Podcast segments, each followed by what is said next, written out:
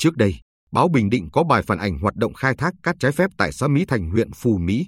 Sau đó, ngành chức năng của huyện, chính quyền địa phương phối hợp ra quân xử lý, hoạt động khai thác cát trái phép cơ bản được ngăn chặn. Tuy nhiên, sau một thời gian tạm lắng, tình trạng này lại tái diễn. Từ phản ánh của người dân, ngày mười một tháng hai, phóng viên báo Bình Định có mặt tại khu vực rừng dương phía sau sân vận động xã Mỹ Thành. Hiện trường cho thấy, trên khu đồi cát rộng cả nghìn mét vuông loang lổ nhiều hầm hố sau khi bị xe đào khoét sâu để lấy cát. Thời điểm chúng tôi có mặt, tại khu vực này có một xe đào, hai xe tải và một xe ben đang hoạt động để lấy cát. Sau khi múc cát đầy đến thành thùng, các xe này nhanh chóng rời khỏi hiện trường đưa tới nơi tiêu thụ.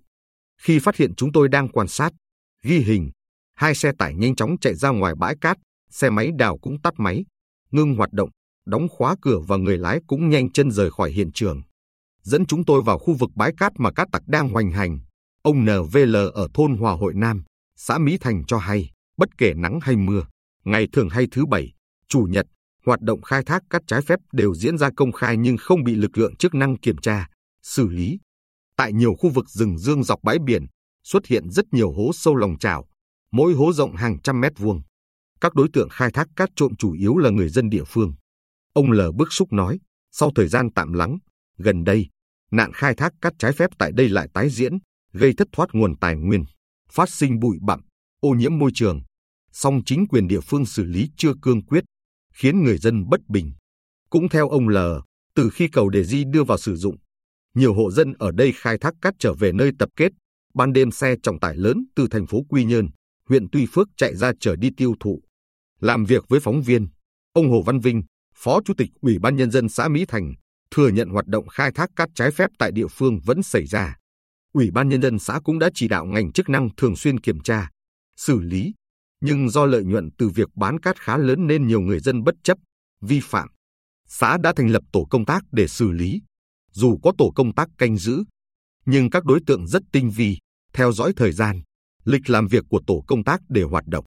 Ông Vinh cho hay, trước tình hình đó, Ủy ban Nhân dân xã đang rà soát, lập danh sách các cá nhân, doanh nghiệp có xe ben, xe máy đào mời đến làm việc, yêu cầu họ cam kết không khai thác cát trái phép, không được tái phạm.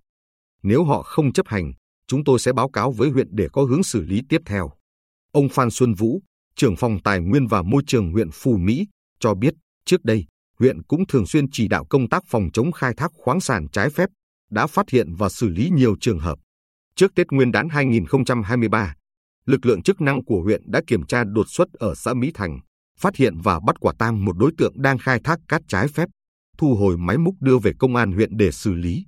Cũng theo ông Vũ, để xảy ra tình trạng trên, nguyên nhân chính là do cấp ủy, chính quyền ở cơ sở và ngành chức năng chưa phối hợp chặt chẽ, chưa vào cuộc quyết liệt. Ông Vũ nói, thời gian đến, phòng sẽ tham mưu cho Ủy ban Nhân dân huyện tiếp tục chỉ đạo các ngành chức năng siết chặt công tác quản lý, kiểm tra, xử lý nghiêm các trường hợp mua bán, vận chuyển trái phép khoáng sản.